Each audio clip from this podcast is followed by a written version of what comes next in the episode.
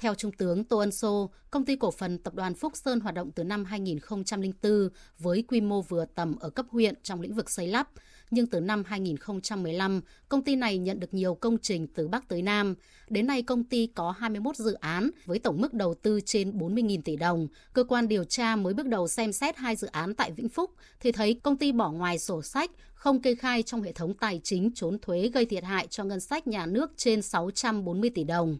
Hiện nay công ty này còn nợ hàng chục ngàn tỷ đồng tiền thuế, rồi nhiều dự án bất động sản chưa đủ các điều kiện để bán, chưa đủ các điều kiện để đưa vào thị trường như công ty cũng đã bán và thu tiền nhưng lại không giao đất cho các nhà đầu tư. Cho nên là gây thiệt hại cho người dân cũng hàng chục ngàn tỷ đồng, gây những cái rất là điều bất ổn cho các nhà đầu tư cho người dân.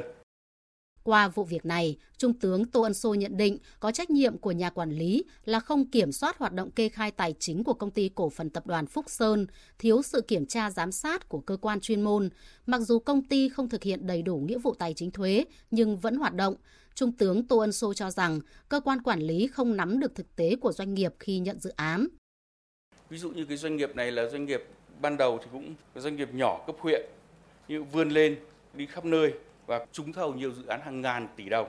mà trong khi đó năng lực mức độ của công ty này cũng rất là vừa phải trong khi nhiều các cái tập đoàn công ty hùng mạnh nhưng cũng không nhận được các cái dự án lớn như thế này và cũng xem cái năng lực theo cái báo cáo của cơ quan điều tra thì phó tổng giám đốc của công ty này thì mới học xong lớp 4. Năng lực như thế thì tức là nghèo vượt khó thì hoan nghênh, cũng khuyến khích thôi nhưng mà khi nghèo vượt khó làm giàu nhưng không được làm ảnh hưởng đến quyền và lợi ích hợp pháp của người dân hay là của nhà nước. Cũng theo Trung tướng Tuân Sô, hiện cơ quan điều tra đang mở rộng điều tra, tập trung làm rõ để xử lý đúng người đúng tội, thu hồi tài sản về cho nhà nước và nhân dân.